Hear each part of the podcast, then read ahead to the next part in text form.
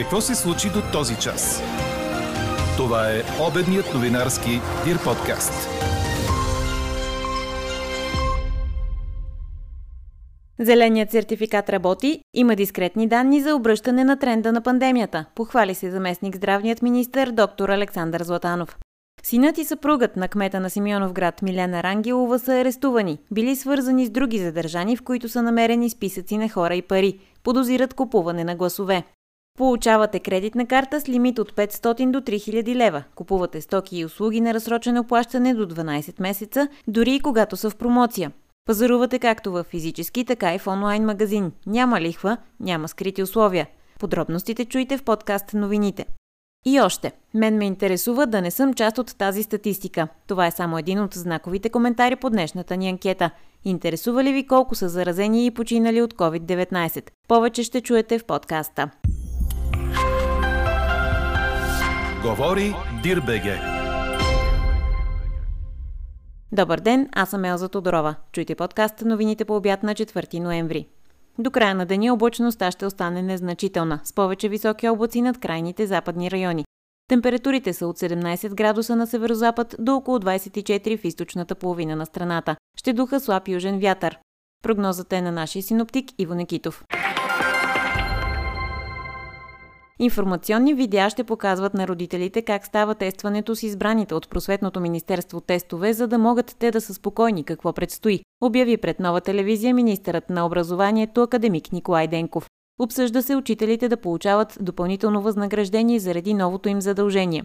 Тестовете ще се правят в училищна среда заради опасността, ако това става вкъщи, да бъдат манипулирани. Академик Денков добави и че преди седмица е имало 500 заразени деца, тази седмица са 350, а очакването е следващата да са дори по-малко.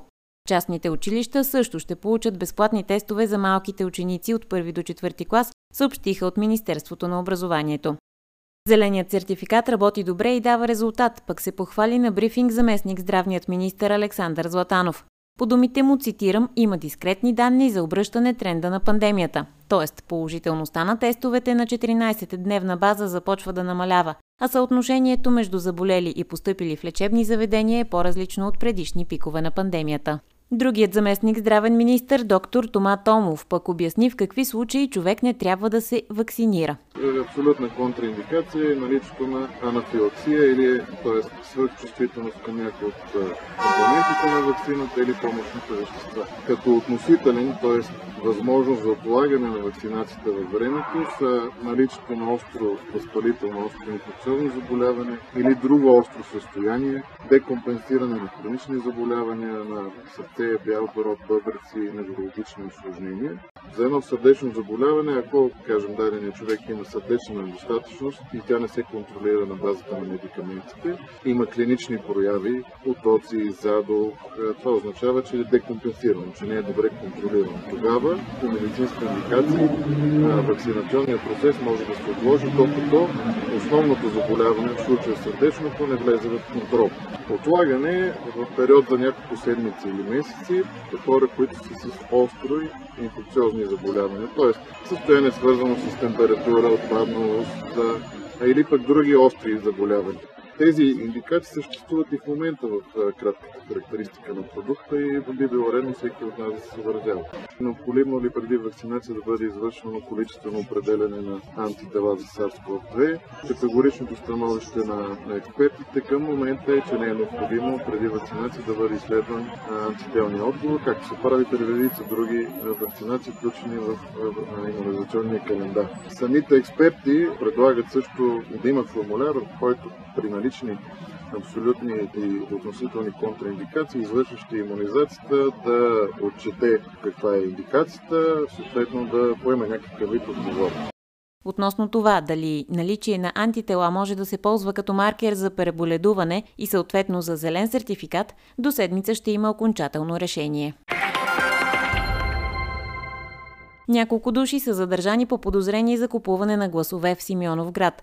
В единия от случаите става дума за сина и съпруга на кмета на града Милена Рангелова, които са свързани с други арестувани за това, че от тях са намерени списъци на хора и пари. каза вътрешният министр Бойко Рашков, който следи на място действията на органите на реда. В Любимец от снощи имаме до късно през нощта два адреса, които са проверени и са установени обитатели, които са свързани с изборния процес. Там при претърсване са открити 75 000 лева, половин килограм за тон и множество предмети, които са ценни в е, тази насока. Иззети са лични карти, дебетни карти и така нататък. В друг дом са намерени 65 000 лева и са задържани двама мъже. Образувани са две досъдебни производства, разследването по което продължава.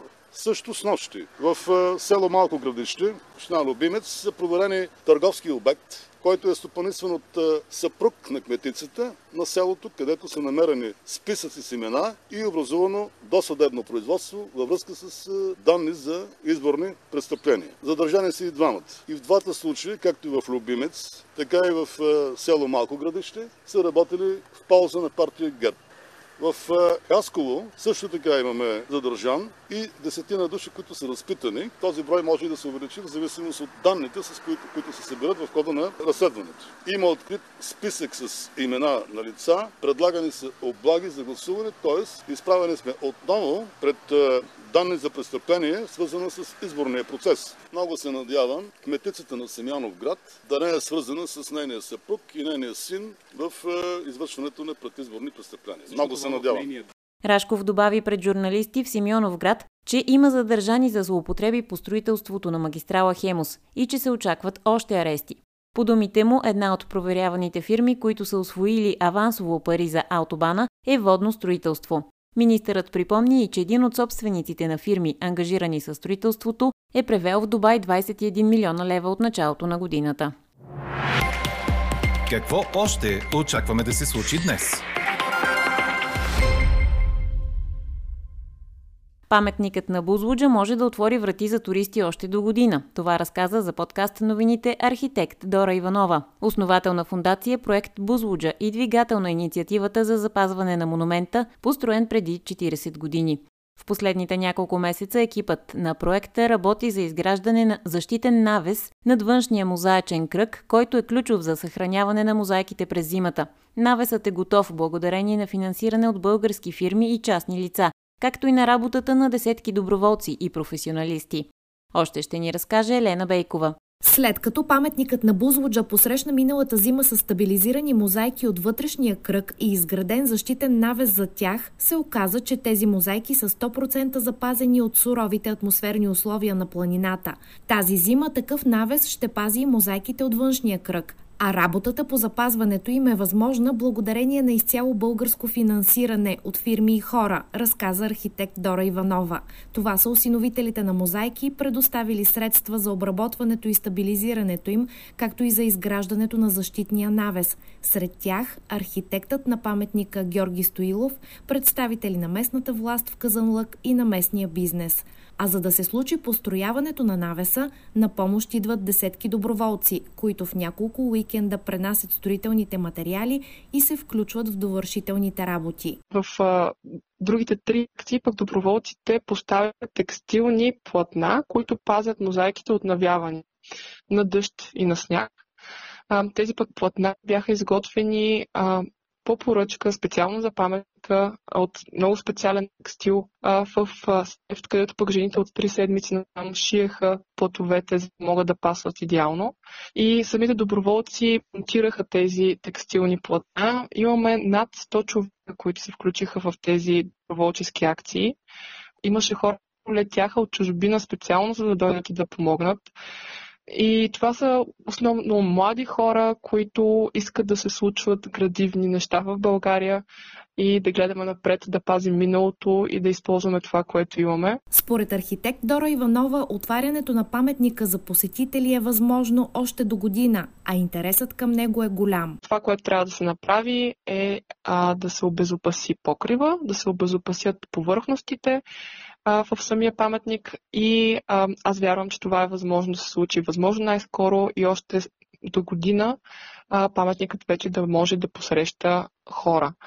Вече следващ етап, важен, който също трябва да се направи, е цялостната консервация и опазване на сградата, така че тя да бъде е, една функционална сграда и функционален обект, в който да могат да се провеждат събития, културни мероприятия, конференции. И за този, за този етап вече ние работим за цялостното планиране, проектиране и финансиране на тези бъдещи дейности, за да може сградата да е устойчива и функционална в бъдещето. Защо хиляди туристи от страната и чужбина се качват до паметника на Бузлуджа всяка година? И какво още планира екипът на фундацията за неговото опазване? Очаквайте в Дирбеге този уикенд. Четири деца пострадаха в Япония след като лек автомобил излезе от тротуара и се блъсна в тях, съобщи агенция Киодо. Инцидентът е станал в префектура Окаяма. Според местната полиция пострадалите са деца в предучилищна възраст, които вървели на групичка. Те са откарани по спешност в болница. Сред тях има и такива в тежко състояние. Възможно е пострадалите деца да са повече. Органите на реда изясняват причините за инцидента. Четете още в Дирбеге! Китайската състезателка по тенис Пън Шуей обвини бившия вице-премьер на страната Джан Гаоли в изнасилване. Нейната публикация в социалната мрежа Weibo, китайският отговор на Twitter, бързо бе заличена часове след появата, съобщава Корнер. Случилото се, според тенисистката, е от 2018 година, когато Гаоли е бил в последната година от периода си като член на Политбюро и вице-премьер в страната. От три години той е с етикет бивш в политиката. Шуей твърди, че е била поканена от високопоставения държавник да играе тенис в вилата му, в присъствието на съпругата на политика и други хора, но е била насилена въпреки нейната съпротива в къщата. Гаоли днес е на 75 години и няма реакция от него за скандалните обвинения, които се появиха в няколко европейски медии, непотвърдени и базиращи се на разгорялата си дискусия в Уейбо под вече несъществуващия пост. Ще кажа истината за теб, завършва публикацията, след като е описана случката в няколко изречения. Като яйце, което се удря в скала, вероятно и самоубийствено за мен, но ще я кажа. Тя е полуфиналистка от откритото първенство на САЩ на сингъл през 2014, а на двойка стана шампионка на Ролан Гарос и Уимбълдън, като достигна и до номер едно при дуетите. Чухте обедния новинарски Дир подкаст. Подробно по темите в подкаста четете в Дирбеге. Какво ни впечатли преди малко? Получавате кредитна карта с лимит от 500 до 3000 лева, купувате стоки и услуги на разсрочено плащане до 12 месеца, дори и когато са в промоция. Пазарувате както в физически, така и в онлайн магазини. Няма лихва, няма скрити условия. Виждате лимита, покупките и вноските, които дължите директно в телефона си. Това, най-кратко описано, е новото предложение на Райфайзенбанк за всеки, който може да докаже доход с трудов договор. Продуктът се казва карта вноска и е резултат от сътрудничеството на банката с финтек компания, разказва Мариела Атанасова, директор индивидуално банкиране в Райфайзенбанк. Чуйте какво още каза Атанасова пред Стефан Кунчев в бизнес подкаста «Какво могат парите». Както може да очакваме, около 70% от клиентите са жени. Кредитен продукт кредитна карта, така като че ли тук няма изненади. А, изненадата поне за мен беше ползването. Как ползват мъжете и как ползват жените. А, Това е мъжете е ползват, сравнение, да? Да, мъжете ползват много повече за онлайн покупки. 74% от покупките на мъжете са в онлайн така, пространството, в интернет пространството а, което също не е изненадващо. За мен беше изненадващ факта. Аз очаквах, че за жените ще е още повече в онлайн пространството. Да. Но се оказа, че може би жените проявяват така един практичен подход и а, около 40% от покупките на жените са в физически обекти. Тоест, както се казва, да отида, да вида, да пипна, да премеря. Да плащам веднага, за да съм спокоен. Така ме изненада, може би е въпрос на развитие и по-нататък ще видим по-различен тренд. Няма изненади. Две трети от покупките са за бяла и черна техника, електронни магазини. Около 20% са за дрехи, което е много хубаво, поне мен поне много ме радва. Около 10% от покупките са в супермаркети, което означава, че клиентите го възпри... възприемат вноска като един продукт в ежедневието. Винаги сме се старали да а, така да а, даваме това послание на нашите клиенти, че кредитната карта е, може да се ползва в ежедневието. Още за новата кредитна карта вноска на Raiffeisenbank може да гледате в бизнес подкаста Какво могат парите в сайта на DIRBG. А какво ще кажете за това?